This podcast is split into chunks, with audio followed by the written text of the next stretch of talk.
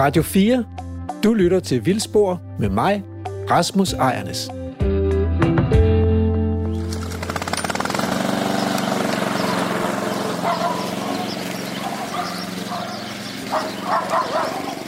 Øh, jeg må lige sige noget. Altså, redaktionen har modtaget et haiku fra en lytter. Øh, så, så i dag, der starter og slutter vi på et haiku. Og det lyder, lørdags vildspor i formiddagsradioen. Okay, vild viden.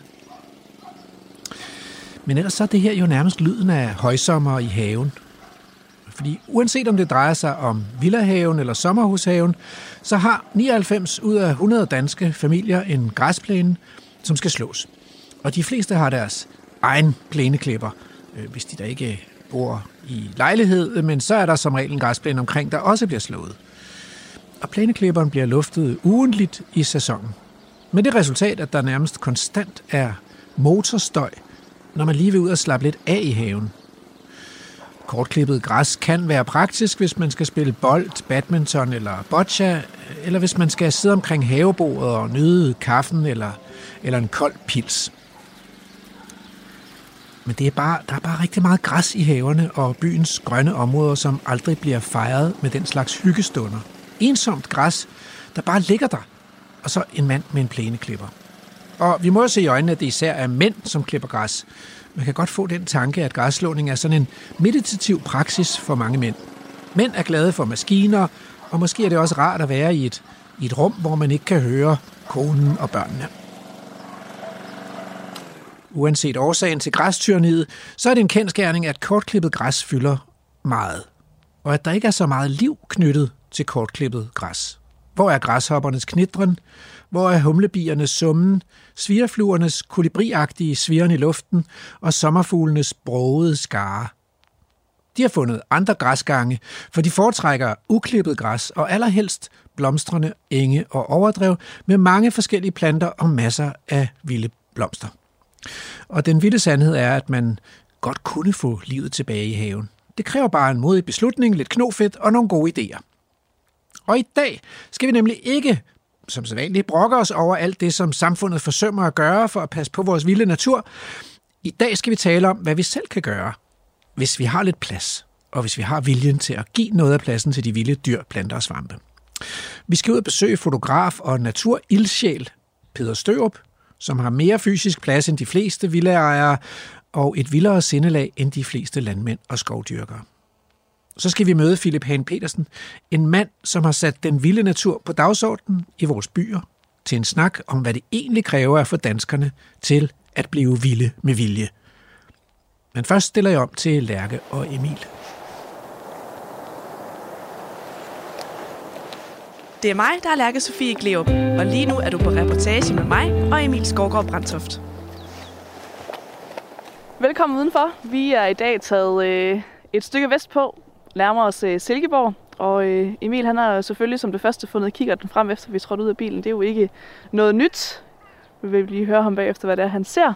Men vi er i dag taget ud for at besøge Peter Størup og hans øh, arealer, hvor han har helårsgræsning med heste. Og det skal vi tale øh, meget mere om om et øjeblik. Men Emil, hvad, øh, hvad finder du?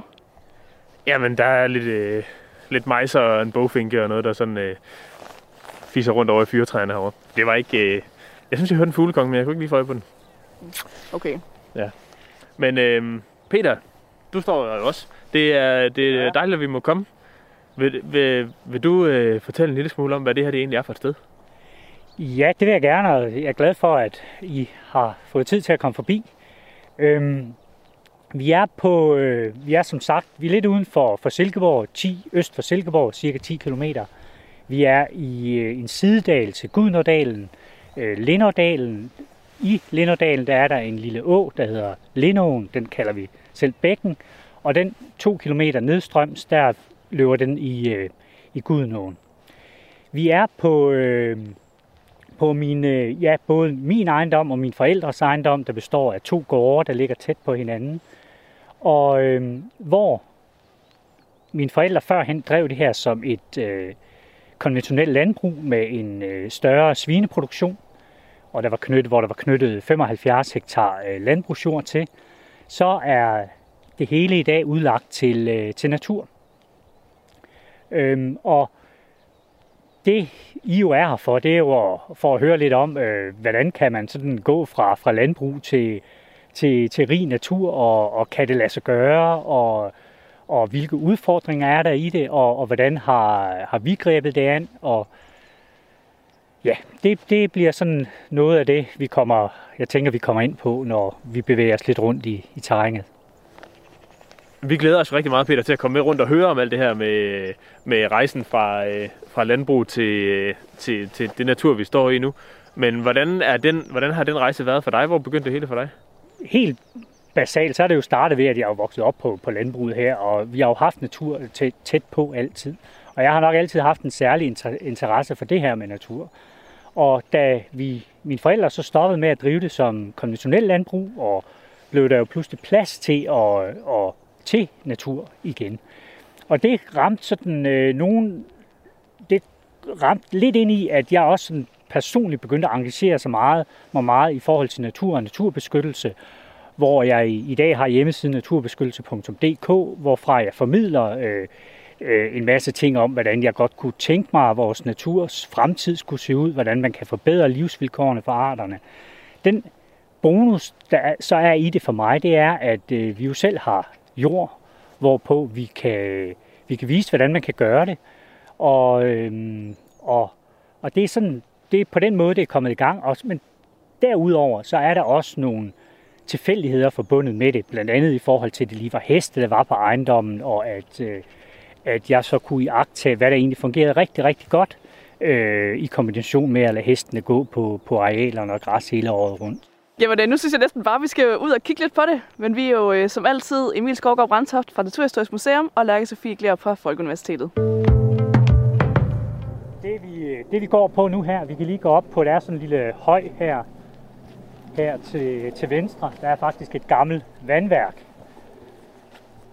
hvor vi øh, kan kigge ud over arealet. Her i forgrunden, der har vi en, øh, en sø, der er blevet gravet, og det er jo ofte sådan, at når man vil lave sådan nogle naturprojekter, så kan man godt lide at grave søer.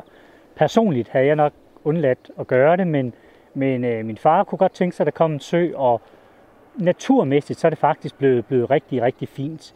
Bag søen og omkring søen, der er der et, øh, et øh, åbent øh, terræn, og det der svarer til et overdrev i dag, faktisk allerede efter, efter de her en relativt kort, øh, kort årrække. Og oppe i baggrunden, der ser vi så skovrejsningen. Og hvis vi kigger op til, til venstre, så har vi noget ældre skov, øh, som også er en del af naturprojektet, hvor der er noget, noget rødgrænsplantage, og der er noget pyntegrønt, og der er noget juletræsplantage, som også er en del af hele det areal, øh, dyrene går på. De arealer, vi, øh, vi står ved her nu, det var de sidste arealer, der blev taget ud af drift efter at øh, landbrugs, landbrugsproduktionen stoppede for, for, for 20 år siden. Hvis vi kigger over til, til venstre, øh, så har vi dyrket marker, og lige så langt ud, som man næsten kan se, der, øh, der hører de jorder til, til ejendommen her. Vi har beholdt, mine forældre beholdt så meget øh, af jorden, der var muligt i forhold til at kunne, kunne blive gældfri. Og de 10 hektar, vi kigger på her, de blev taget ud af drift for for 10 år siden, hvor øh, den ene halvdel blev fastholdt som, som lysåben natur, og den anden halvdel blev, blev der plantet skovrejsning på. Og der vil jeg komme ind på nogle af de øh, fordele og udlemper, der er i forhold til at plante skov, øh, når vi kommer op i, i terrænet. Og så skal det også tilføjes, at en af de ting, der er sådan virkelig rykker øh, på noget naturmæssigt, det er, at vi har helårsgræssende dyr på det, det vil sige hestene, øh, der går på arealet, og uden at blive tilskudsfodret.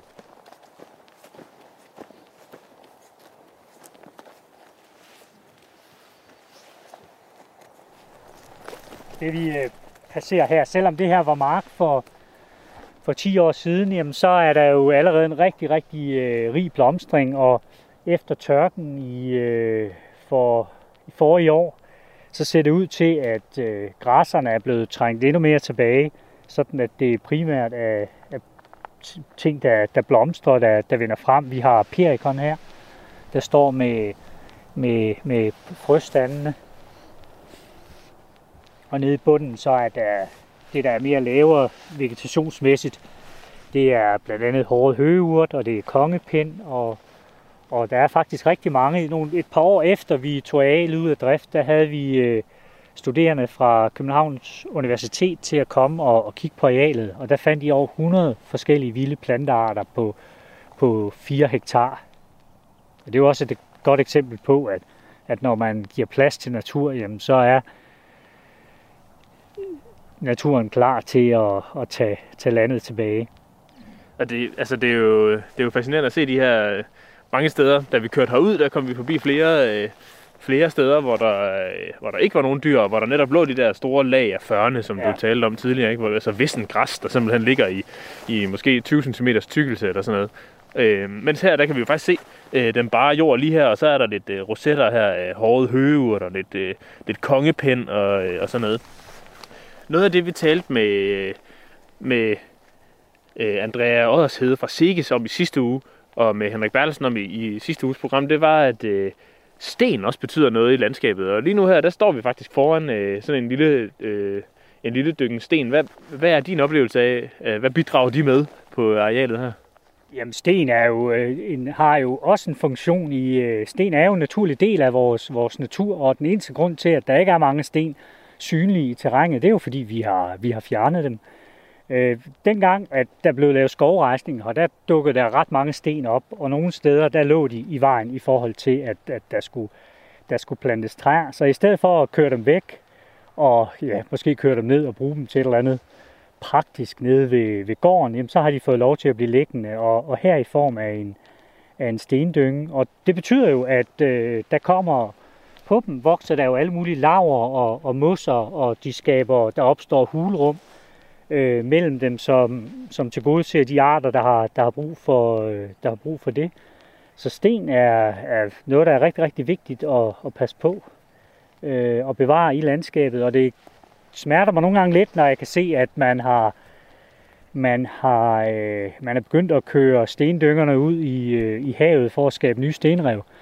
Det synes jeg er lidt en skam, fordi sten er jo naturens stenrev på land, og, og det er der, de bør, de bør være. Så, øh, så flere sten i, i landskabet. Men Peter, nu nærmer vi os øh, skoven her, som er blevet rejst. Hvad er det for nogle arter, der er blevet plantet herinde?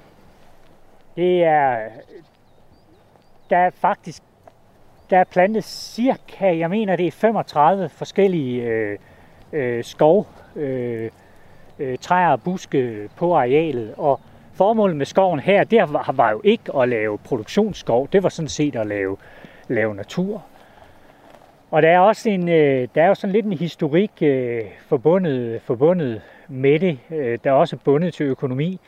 Fordi på det tidspunkt, hvor vi overvejede at skulle sige, øh, overtage øh, jorden selv, altså hvor mine forældre ikke længere ville forpakke det ud, og vi besluttede, at det skulle være, det skulle være natur, jamen så var det også noget, så er der også noget, der hedder økonomi i det, og det skulle sådan kunne løbe nogenlunde rundt. Og der var det, det letteste at gå til, det var at få, øh, få, øh, få lavet noget skovrensning og, og plantet nogle træer. Men både min far og jeg har jo kigget på det her rigtig, rigtig mange gange og tænkt, hvor var det fjollet at køre og plante alle de træer, når træerne kommer af sig selv. Og man kan sige, udfordringer har faktisk, det har faktisk været lidt stressende, fordi der er jo blevet plantet de her 30-35 øh, øh, træarter heroppe, men det har væltet op med birketræer og alle mulige andre ting, som er selvsået. Og de har jo konkurreret med de her fine plantede træer, så vi har jo, og særligt min far har følt sig sådan øh, presset til at skulle ud og, og skove og tønde og, og, og give de her plantede træer lys. Øhm, så så det havde været meget, meget lettere, hvis vi havde bare havde taget jorden ud af drift, måske havde fået tilskud til det, og så havde lavet øh, skoven udvikle sig naturligt. Og vi kan faktisk se et eksempel på det her, fordi hvis vi taler om træernes højde, hvor store er de træer, der er blevet plantet i forhold til de træer, der er kommet af sig selv, så står vi ved sådan en, øh, et, et spor, øh, der ligesom deler et, et hjørne af, af skoven op. Over til højre, der har vi øh, øh, birketræer, vi har piletræer, vi har, vi har røn, vi har mirabelle, og i alt en, en 7-8 forskellige træarter, der er kommet af sig selv. højdemæssigt, jeg tror, de færreste vil kunne se, at, at, at det er at, at der er væsentlig forskel på, på den plantede del af skoven, og så den del, der er kommet af sig selv. Så, så træerne skal nok komme. Øh, det er lidt øh, unødvendigt at, at, at plante træerne, i hvert fald hvis man vil have natur. Nej, de er... Øh, altså, jeg kan ikke se forskel. Hvis du ikke havde sagt det, så havde jeg ikke øh, tænkt, at der havde været en forskel umiddelbart. Nej, det er lidt tankevækkende, ikke? At, at de er måske en meter i højden lavere, de træer, der er kommet af sig selv, modsat de træer, der er blevet plantet. Øh, og dem, der er kommet af sig selv, de er altså startet fra frø, og, og de startede måske et, øh, ja, et år, halvanden senere end, øh, end, end de andre, der har været, været godt i gang. Øh, så også, vi kan også se det på, på de træer, der ligesom vokser lidt ude, uden for, for skoven her. Der er det nogle, nogle birketræer, hvor der i øvrigt også er fine bidmærker fra hestene. Øhm, og det er jo store, flotte birketræer, og vi har pil. Pil er jo i øvrigt en rigtig, rigtig vigtig øh, øh, øh, ressource for, for sommerfugle og, og bier i det tidlige forår. De blomster rigt. Det er måske den, jeg tror endda, det ved I måske mere end, end, end, end jeg gør, den, øh, den træart, der har flest øh, arter tilknyttet, øh, i hvert fald i foråret. Ja, altså den er, øh, pil er i hvert fald meget, meget vigtig. Øh, når gæstlingerne de blomstrer helt gule af, af pollen, ikke, så kan de jo være levende af, af bier der, og der er jo ikke mere end en måned eller halvanden eller sådan noget til, at det er sådan rigtig for alvor at gå løs med det. Øhm, men det er rigtigt, at der er rigtig mange insekter, der er knyttet til pil. Der er også rigtig mange knyttet til e, og der er mange knyttet til, til hvidtjørn, som også er nogle af de arter, vi, øh, vi har set hernede på overdrevet, som er kommet af sig selv. Øhm, både i forhold til, til insekter, der lever af blomsterne, eller øh, eller arter, der lever af frugterne i efteråret, øh, men også som lever af selve planten, altså spiser bladene og spiser grenene og, og alt sådan noget. Der er rigtig mange arter, der, der er knyttet til de arter. Og når, nu hvor du siger øh, spiser, øh, spiser bladene, øh, så kan vi også se, at pilen, selv rigtig, rigtig tykke grene på pilen er, er blevet knækket af. Og, og det er igen hestene, der, der gør det og bidrager til at holde det lys åbent. Og det er sådan op i, de når faktisk op i et par meters højde. Nå, skal vi ikke gå lidt videre? Vi kan gå ja, går her til højre, så kan vi gå ind i, øh, i skoven lidt senere. Radio 4 taler med Danmark. Peter han nævnte, at øh, den ene del af skoven, vi står her ved siden af, ligesom er opstået af sig selv. Og øh, som Peter også sagde, så er øh, birketræer især meget taknemmelige, og de, øh, det er som regel nogle af de, de træer, der kommer først på, på de lysåbne naturarealer. Jeg tror, at nogle af de tidligere programmer har vi også øh, talt om, at de er nogle af de første, der kommer i, i højmoser for eksempel. Så de, øh, de er altså meget taknemmelige og, øh, ja, og hurtigt til at skyde op, så vi jo også taler om, at de er lige nærmest lige så høje som alle de træer bag os, der er blevet plantet. Og, øh, og derfor så er de hurtigt til at, at få dannet den her birkeskov. Men, men det betyder også, at det er jo lidt en udfordring, fordi vi vil jo egentlig gerne fastholde, at meget af vores natur er lysåbent endnu, fordi der er rigtig, rigtig mange arter knyttet til den lysåbne natur. Så, så det er sådan lidt den her balancegang mellem at og, og ikke bare give sådan frit slag til, til birketræerne. Og der kan man jo vælge at gøre to ting. Man kan vælge at, at gå ind og fælde dem mekanisk og sætte maskiner på, og så, så øh, forsvinder træerne, og man skal blive ved med at gøre det igen og igen ofte, men man ødelægger også rigtig, rigtig meget. Men man kan også vælge at, at gøre det, at man sætter dyr på fra, fra start af, fordi så vil de faktisk begynde at forme landskabet. De steder, hvor, hvor grundvilkårene for birketræerne er, er rigtig, rigtig gunstige, der, vil, der er det næsten umuligt at undgå, at, at arealet springer i skov. Men øh, de steder, hvor det sådan naturligt vil være mere lysåbent, jamen der vil, øh, der vil hestene og, eller kvæget, eller hvad det man har sat på, det vil bidrage til at fastholde den tilstand. Så, så i stedet for, at man, vi planlægger landskabet, og vi tænker, jamen, der skal der plantes træer, og der skal der være en eng, og der skal der være et overdrev, og der skal der være en sø, jamen så er min tilgang mere, at man måske skal tage arealet ud af drift, man skal sætte nogle dyr på, og så skal man lade dem øh, forme landskabet, og så skal jordbundsforholdene og og, øh, og, øh, og, øh, og den påvirkning, der er fra, fra dyrenes side, øh, nok skabe et, et, et, et godt levested for en masse arter. Men nogle steder, der er der så mange næringsstoffer, at man også er nødt til at supplere med noget, med noget, øh, ja, med noget menneskelig øh, aktivitet, og det er jo sådan en afvejning. Men som udgangspunkt, så bør man begrænse det til et minimum, og så først give, øh, give nogle større planteædere øh, mulighed for at vise, øh, hvad de kan. Og det giver netop også øh, de her vigtige overgangsformer, som du også lidt nævner, når vi så har dyrene til at, at græsse. Så vi kommer lidt væk fra kassetænkningen skov og overdrev, men har den der overgang, så hvor der lever sindssygt mange arter, som faktisk er dem, vi, vi mister på stribe i landet. Det, det er fuldstændig rigtigt. Det er jo det, den her overgang mellem, mellem øh, buske og altså øh, skovbryn er ekstremt artsrig, fordi der er en et, et, der er noget skov, der tilgodeser nogle arter, der er noget, der er lysåbent, der til andre, andre arter, de har mulighed for at veksle frem og tilbage. Så det her vekslende landskab, det betyder rigtig, rigtig meget øh, for, at arterne trives. Og det kan jeg jo også se. Altså, det er jo, det er jo, øh, det er jo ikke bare sådan en teori eller, eller andet. Det er jo sådan rent fysisk, når man bevæger sig rundt i det, at man kan se, hvor, hvor rigt øh, det kan være med, med sommerfugle og bier i, i et skovbryn. Nu har vi lige øh, fået øje på nogle af hestene, som går og, og laver alt det her øh, fine hestearbejde herude med at bide lidt i træerne og, og spise alt det visne græs. Og de står lige herovre. Tre, tror jeg, jeg kan se. Ja, som, øh, som nævnt, så er en, en hel... Øh, og nu kommer de over og kigger til os. Det er, det er hængsten, der går derover. Og vi, der kommer et føl hen til os nu, og står og kigger lidt, lidt nysgerrig på os. Og så står hoppen bag hængsten, og hoppen den er, er drægtig.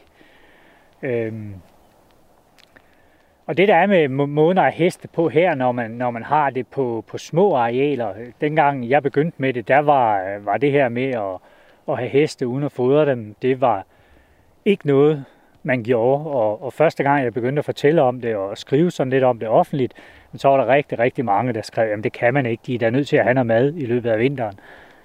Og jeg må sige, at øh, jamen, de store trives, de her heste, de er i god stand, og øh, de, de mangler ikke noget, og de ser ud til at have et rigtig, rigtig godt liv, men der skulle virkelig nedbrydes nogle, nogle barriere i forståelsen af, at heste var noget, der skulle passes og plejes, og, øh, og gerne på, på stald om, om vinteren, eller stå på en, på en, på en lille jordfold. Men det jeg også lige vil knytte til her, når man har heste på små arealer, hvor, hvor arealerne ikke er så store, at de naturligt kan slide deres hove, så er vi nødt til at, at have dem sådan at de er forholdsvis tamme. Det vil sige, at vi skal kunne lægge en grime på dem øh, og, og, og beskære deres hove. Men det er sådan set også øh, noget af det eneste, vi gør. Men det betyder også, at de selvfølgelig kan være lidt opsøgende, fordi de er ikke øh, bange for os på samme måde, som hesten ude på Mols laboratoriet er. Og, og når de kommer hen, jamen, så, øh, så klør man dem lige og, og, og, og, og snakker lidt med dem. Men det er helt afgørende i forhold til at have heste, der ikke er en belastning. Og nu kan vi se, at nu er det kun følget, der er kommet hen til os, fordi den er mere nysgerrig, og ja, de andre gamle heste, de, øh, de ved godt, hvad, hvad vi er for en størrelse. Men det er, at man ikke går og fodrer på dem. Og når man ikke fodrer på dem, jamen, så får de en helt anden afslappet adfærd, hvor, hvor de sådan set bare kommer hen. Åh, oh, nu gør den lige præcis det, jeg har gået og sagt, de skal gøre. Den spiser birke, grene,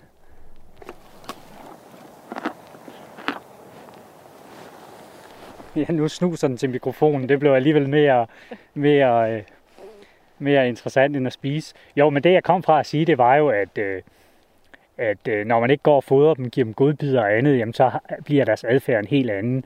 Og nu kommer følget herhen og, og, og står og kigger på os og snuser lidt til os, og så begynder den ellers at spise. Og de to øh, øh, gamle heste, hængsten og, og hoppen, vi har over bagved, de er helt upåvirket af, at vi er her og de fortsætter bare med at gøre det, de, øh, de gør. Men det er også helt sikkert, hvis det her følge, hvis vi har vendet det til at få, få gudbider og gulerødder og alt muligt andet, jamen så vil det stå og presse meget hårdt på øh, over for os, og, og det vil have uden tvivl have fundet ud af, hvor vores lommer var, og vil sikkert forsøge at stikke øh, snuden ned i det, så, øh, eller mulen derned. Så så rigtig godt råd til, til andre, der vil have heste under mere vilde øh, forhold, det er, lad være med at gå og, og, og fodre på dem. den kontakt, der skal være, jamen, den skal være, hvad skal vi sige, mere ligeværdig ved, at hestene kommer hen og, og hilser på, fordi at de måske er nysgerrige, og så kan man klø dem lidt, og, og, øh, og så skal man ikke gøre så meget mere. De er jo fantastisk øh, fine, de her heste. Øh, er det islandske heste? Ja, det er islandske heste. Det er, det kan jeg, det, altså man kan sige for mig, det, det glemmer jeg sådan øh, øh, over tid, fordi i starten, der var det jo sådan islandske heste, vi havde, men, men mere og mere, så bliver det jo bare heste, der er en del af naturen. Og øh, ja, man, man kan så sige, i forhold til den islandske hest, så er den bare rigtig, rigtig hårdfører og, og, øh, og, og rigtig god til, til sådan noget her, som, som helårsgræsning uden tilskudsfodring, og de kan gå ud hele året rundt. De skal bare have, have sådan et, et terræn, der varierer, så de kan finde læ, og, øh, og de skal gerne have noget skov og andet at komme ind i. Men hvis jeg nu går hen og, og, og klør den på siden, jamen så har den jo en pels, der er en, der er en bjørn øh, værdig. Øhm, og når det sneer og, og er rigtig, rigtig koldt, jamen, så ligger sneen sig på, på ryggen af hesten uden at smelte. Og det viser jo også, at, øh, at øh, de, de isolerer rigtig, rigtig godt. Så, så de lider absolut ingen nød øh, om vinteren, og faktisk så savner vi øh, sådan en rigtig god hård vinter til dem. Det trives de med.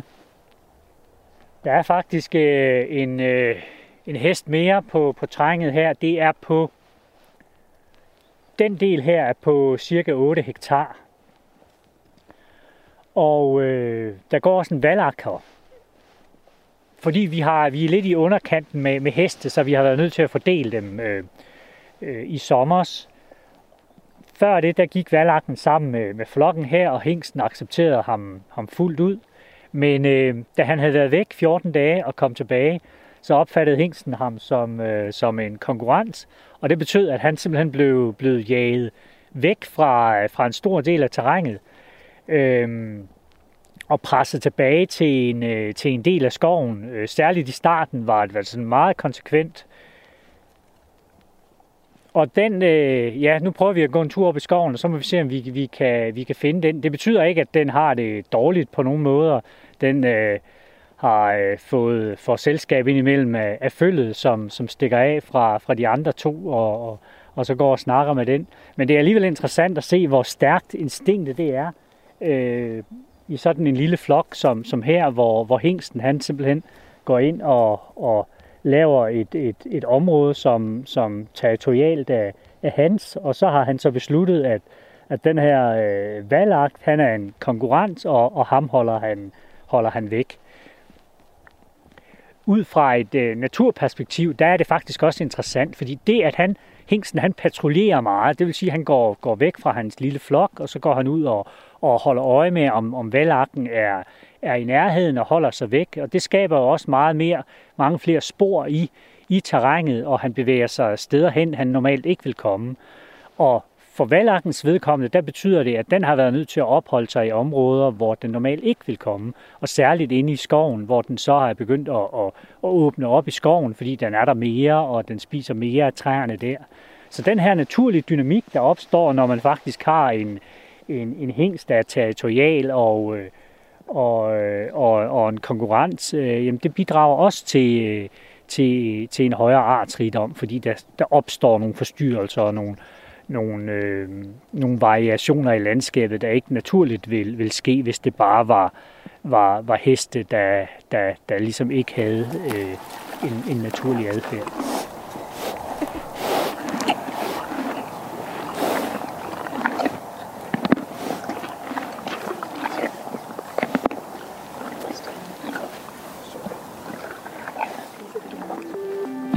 Lytter til Vildspor med mig, Rasmus Ejernes. I dag har jeg gjort en undtagelse fra reglen i Vildspor. Ja, vi plejer at invitere forskere i studiet for at gøre os klogere på verdens indretning, men i dag har jeg i stedet inviteret en iværksætter i studiet. Øh, det er Philip Hahn Petersen. Velkommen, Philip. Tusind tak, Rasmus. Og øh, altså, du er jo, nu har jeg kaldt dig iværksætter, og du er også medejer af virksomheden Habitats, og du har været med til at starte foreningen Vild med Vilje. Men er det dækkende, eller mangler der noget? Jeg er også uddannet kaospilot. Du er en uddannet kaospilot, ja. Mm. Så det er du er den første kaospilot, vi har haft i Vildsborg-studiet. Velkommen, ja, det er tak. en fornøjelse. Men det betyder jo også, at øh, i dag der får vi en samtale, hvor jeg sådan set er forskeren og eksperteren, eksperten i biodiversitet, mens du er eksperten i, hvordan man får naturklæden til at spire ude hos almindelige mennesker, og hvordan man kan få stimuleret lysten til at, at gøre noget derude i virkeligheden. Så på en måde, så kan vi jo invitere, interviewe hinanden. Det kan vi godt aftale, ja. Super. Altså jeg kan huske, hvis jeg må starte så, første gang jeg stødte på dig og din kompagnon, Rasmus Vincents. Øhm, det var noget med, I stod med hatte og, og, og leer, og så, og så lavede I høslet i sådan noget højt græs inde i en bypark. Så nogle lidt smarte bydrenge, uden meget andet at byde på end nogle koncepter og tågede drømme om den vilde natur. Øh, men jeg må indrømme, at du er jo kommet efter det altså.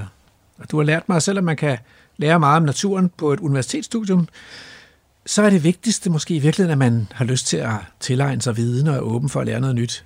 Men altså, hvor kommer den der motivation for sådan at gøre noget for den vilde natur fra, og, og, og hvad har det været for en rejse, du har været på, siden du første gang stod derinde i en park med en le og en hat? Det har været en vild rejse, og øh, den starter selvfølgelig også før jeg stod inde i en park med en le og en hat. øhm, jeg tror, baggrunden er jo, at jeg er, øh, uddannet på kaospiloterne. Det er en iværksætteruddannelse, det er også en projektlederuddannelse, det er en procesfacilitatoruddannelse her i Aarhus. Øhm, og det man også beskæftiger sig med på det studie, det er at pille lidt i egen navle og spørge sig selv, hvad er meningen med mit liv, og hvad vil jeg gerne byde ind med? Øh, så det bruger vi rigtig meget tid på, på, det, øh, på den uddannelse. Og efter jeg var færdig med studiet, så skulle jeg jo finde ud af, hvad jeg ville, og der øh, havde jeg simpelthen taget på sådan en, en form for retreat, eller øh, øh, hvad var det? Det var sådan en, en, en, en solo ud i naturen, sammen med en anden en gruppe mennesker, hvor vi tog op, og så sad vi hver vores lille plet på et bjerg, hvor vi ikke kunne se andre mennesker, og der skulle vi sidde i tre dage, øh, uden mad og drikke, og tænke over, hvad vi ville øh, med livet. Mm.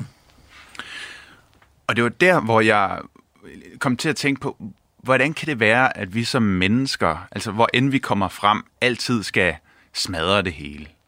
Menneskelig udvikling, menneskelig øh, vækst sker som regel på bekostning af naturen og biodiversiteten.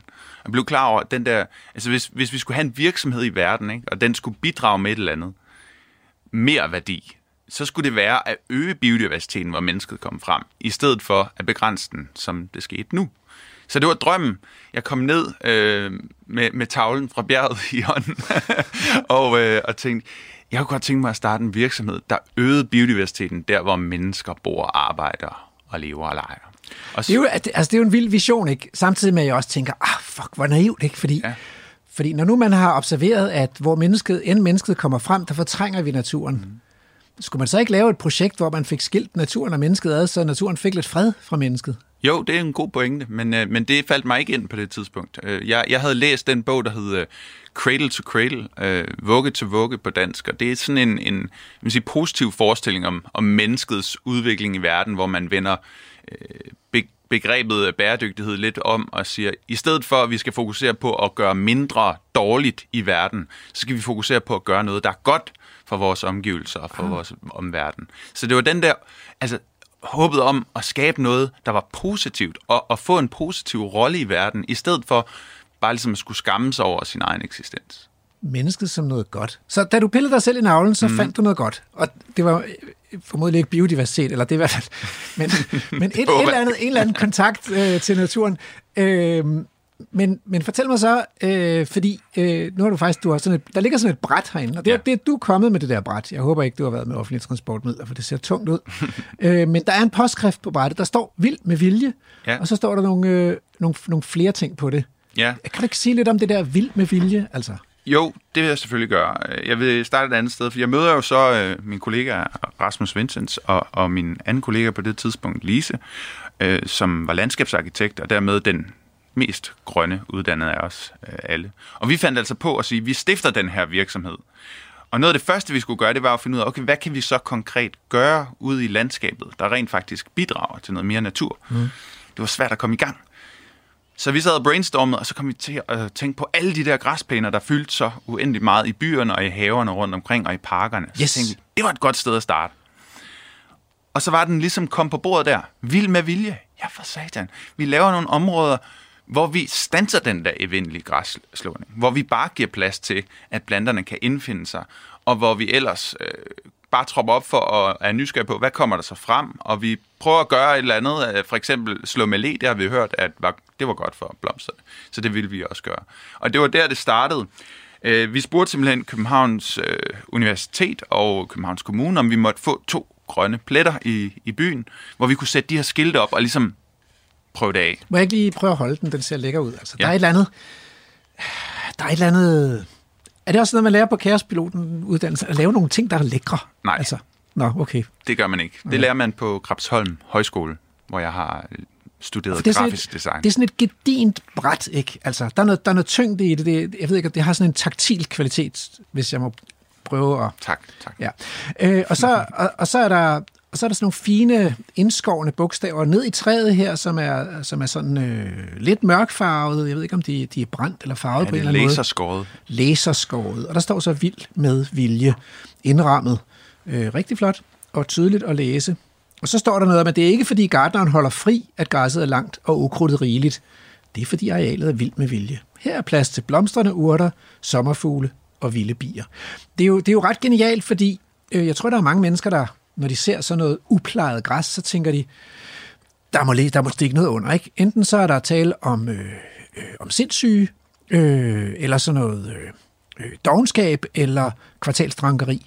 Og der er det jo meget fint, hvis man så parkerer sådan et skilt herude, så det er synligt for alle, at, at, øh, at man kan se, at det er faktisk bare, det er jo en trend det her. Altså det er jo moderne, så vi er bare sådan lidt foran, og ikke lidt bagefter. Præcis. Altså, vi blev ret hurtigt klar over, at den største barriere for egentlig at give plads til mere natur, mere biodiversitet i byerne og i haverne osv., det var oppe i folks hoveder.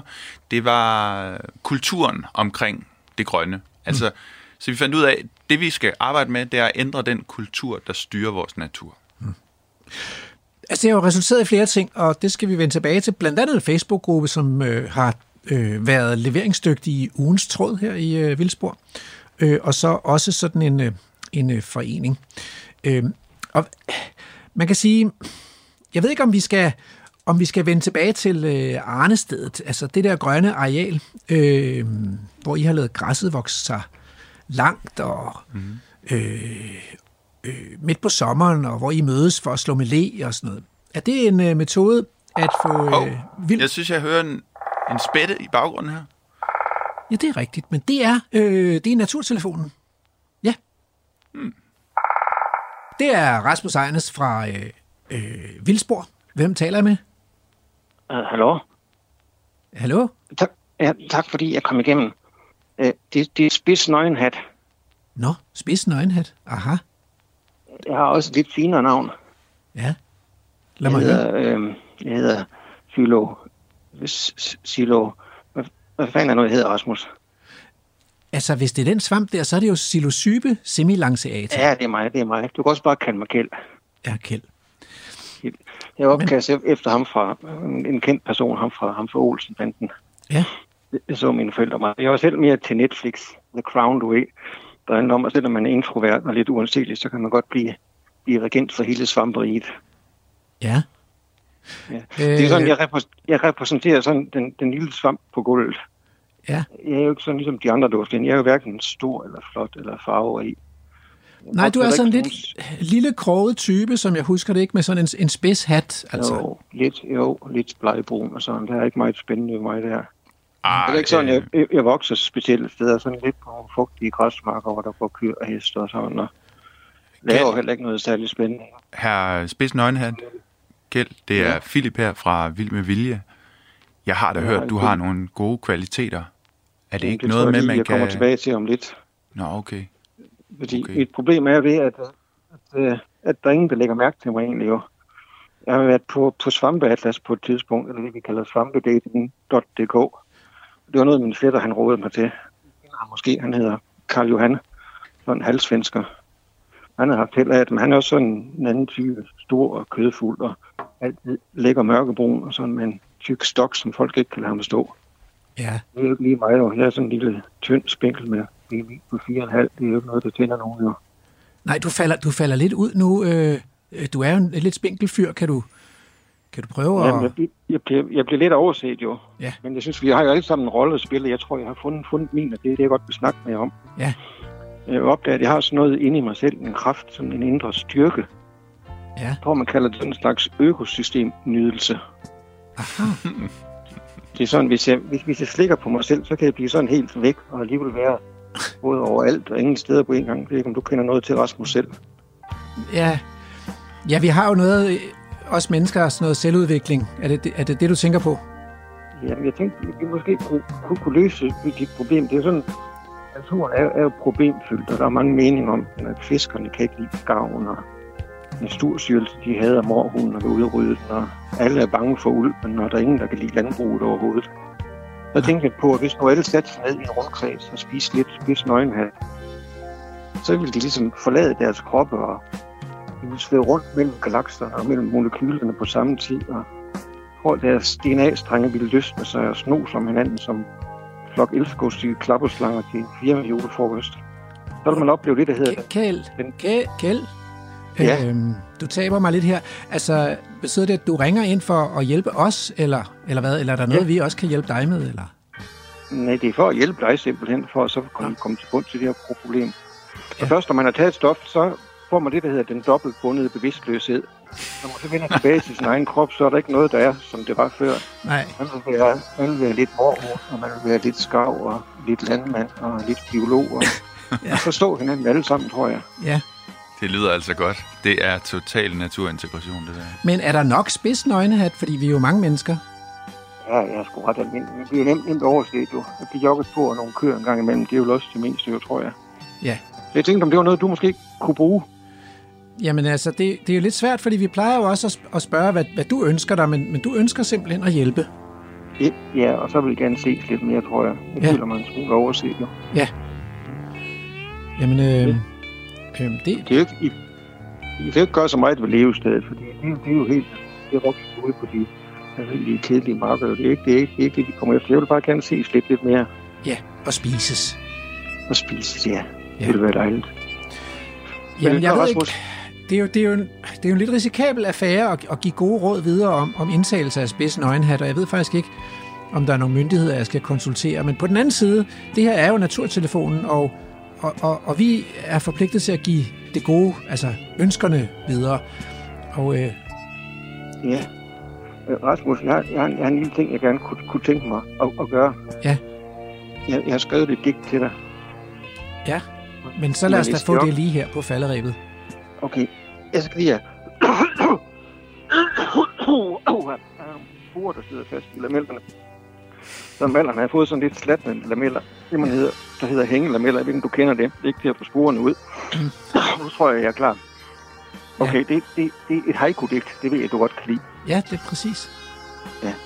Øhm, nu kommer det. Natur lider tavst.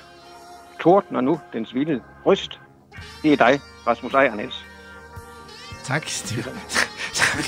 Det var, en slags hyldest. ja, tak for det. Ja. Jamen, det er, Nå. jeg har helt var- mistet mailet, så du skal have mange tak, måske- fordi du ringede ind. Det var en lidt usædvanlig samtale, men jo ikke ringe af den grund. Så Tak for, at I er kommet igennem, og tak for et godt program.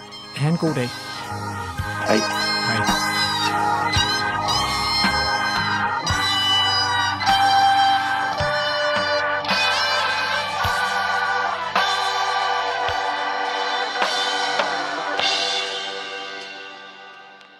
Puha, altså, øh, nu skal jeg lige finde tilbage på sporet, Philip. Det var noget af Øhm, et trip. Ja, det var lidt af et trip med den spids nøgenhat der. Øh, og til øh, lytterne må vi heller lige afsløre, at spids nøgenhat er jo den mest hallucinogene svamp i øh, øh, Danmarks natur. Det er en slægtning til de der øh, magic mushrooms, man nogle gange kan møde, hvis man er ude på sådan en psykedelisk rejse. Øh, den indeholder psilocybin, som er et LSD-lignende stof, og øh, som er stærkt bevidsthedsudvidende. Det er ikke noget, jeg vil anbefale at gå og, og lege med uden en eller anden form for supervision. Det er stærke sager.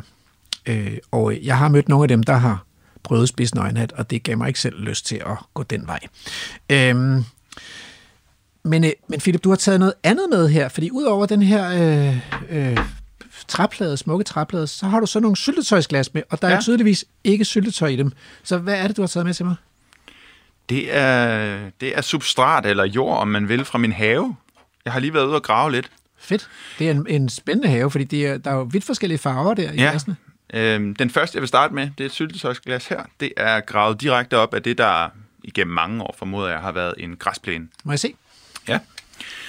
Kom øh, her. Der er også lidt af det, der er ovenpå tørven. Sådan det er okay. Ja. Og, øhm, Du kan se, den er god, god sort i det, ikke? Der er sådan en sort muld, og øh, der er noget græs her. Det kunne mm. faktisk godt være en kvik, den der, der stiller op. Mm. Øh, ja, det er jo meget, det ligner meget som græsplæne. Der er også noget plænekransemos i den, og en lille smule sådan hulblad fedtmos, eller hvad det nu hedder. Og det er det også. Helt klassisk. Det er helt Græsplæne. klassisk, som de ser ud rigtig mange steder. Og øhm, når det er udgangspunktet, sådan sorten muld, om man vil, Ja. så kan man få rigtig svært ved at få de her vilde, lavt blomstrende urter til at indfinde sig. Og det er der jo en grund til, øh, fordi øh, det er jo man, man er jo som regel glad for sådan noget sort, frodig, mm. frugtbar muld i sin have. Ja. Og det er jo også fantastisk til at dyrke jordbær og kartofler og hvad man nu ellers... Og græsplæne. Ja. Men hvis man vil have øh, vilde blomster, så er det ikke så godt. Nej. Vil du forklare det? Altså, det, øh, det holder jo dels godt på fugtigheden. Ja. Det holder godt på næringsstofferne. Ja. Og det giver græsset og de konkurrencestærke arter en fordel Ja. over for de andre arter. Så de vokser simpelthen hurtigere, Ja. og de dækker hurtigt fladen og, og bortskygger derfor de mindre hurtige og mere nøjsomme arter. Ja. Og det er en udfordring, hvis man gerne vil give plads til rigtig mange forskellige arter, ja. side om side. Ikke? Så, øh, så det er jo en, den del af haven, jeg, jeg skal udvikle lidt på, hvis jeg skal gøre den rigtig vild med vilje. Og hvis jeg må... Åh, der var også en hvidkløver hernede. Hvis jeg må tilføje noget til den fortælling, ikke, så er det jo paradoxalt, at hvis der er mange næringsstoffer, så er der nogle få planter, der tager dem alle sammen. Mm. Hvis der er få næringsstoffer, så er planterne på en eller anden måde bedre motiveret til at dele det lidt, der er. Mm. Det er jo absurd, ikke? Altså. Jo, det er sådan lidt øh, Schweiz versus Cuba. Tyrkiet. Ja, okay. Ja. ja, hvis man går på sådan en støvet vej i, i, ved en bjerglandsby i Tyrkiet, så bliver man inviteret indenfor til det lidt, de har. Mm. Mens i Schweiz, der, Schweiz, der er der private vagtværn til at, at, at holde vagt om værdierne. Ja. Øhm, Så har jeg et andet syltetøjsglas ja. her, og det øh, stammer fra en anden del af det, der nu er have. Øh, men før vi flyttede ind for to år siden, var indkørsel. Ja, fordi det er jo fuld af sten, altså. Det er det. Det er meget kompakt. Det er grus, og det er sådan, hvad hedder sådan noget, perlegrus, Ja. småsten. Men det er spændende, og du kan allerede se, Jeg kan se, der er en enårig rapgræs selv på den ja. Afstand her. Det er en enårig planteart. Ja. øh, som jo øh, har den force, at den lynhurtigt øh, spiger frem og sætter frø.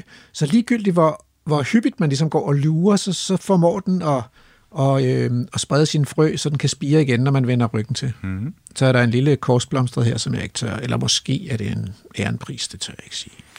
Men det var et spændende sted i, i sommer, så, og sådan set også sidste sommer, fordi det vi besluttede os for, da vi flyttede ind, og vi havde den her store gårdsplads, eller hvad man kan sige, det var, den skal vi give til naturen. Ja. Der skal være plads til ja. urterne. Og så har vi set, bare se, hvad der skete, og vi har rodet lidt i gruset og så videre, og drysset lidt frø, vi må have samlet på vores vej på det sted. Og det har betydet, at der er kommet en masse spændende mm. blomsterplanter der faktisk. Sidste år var det jo fuldstændig øh, lilla, blandt andet af øh, blød storkenæb og hejernæb, og så var der gult af, øh, det, var, det har nok været øh, gul kløver, mm. fin kløver måske. Det er jo alle sammen øh, enårige plantearter. Mm. Øh, jeg ved faktisk ikke lige med gul og, og fin, om de også kan være toårige. Eller. Men relativt kortlivede plantearter. Og øh, der skete jo det interessante, ikke, at i sommeren 2018, der havde vi en ekstremt lang tørkeperiode. Jamen. Og det gjorde, at meget græs gik ud, især på de steder, der var sådan lidt tørkeramt. Og, øh, og så blev der plads til de her enårige plantearter, rød tvitand og alle de her storkenæb og sådan noget. Og det vil sige, og hejernæb, så der har jo været helt farvet i grøftekanter og sådan nogle steder som din indkørsel ja. I øh, 2019, året efter. Så vi havde det paradoks, at øh, den grønne, frodige del af vores have var sådan set den mindst interessante lige pludselig. Ja. Lige pludselig så var det indkørselen, hvor, Ja. ja. hvor naturen udviklede sig spændende og uforudsigeligt, og hvor man kunne opdage nye ting. Øhm, og så har jeg en anden bær her. Det må du også gerne åbne. Hvad ser du her? Og hvad har vi så her? Nå, det er fint. Det ligner det rene sand. Og så er der en lille, en lille kokleare her. Sådan Ja. en, øh, en korsblomstret Ja. skørbus urt fuld af C-vitamin. Ja. Øh, men også en vild dansk plante. Præcis. Og det der, det er faktisk sådan noget, øh, formoder jeg, 08 afretter grus, man ligger under fliser. Fordi det, det kommer nemlig fra den del af haven, hvor der har ligget en masse fliser, som vi nu har fjernet. Ja. Og udlagt til, øh, hvad kan man sige, natur igen.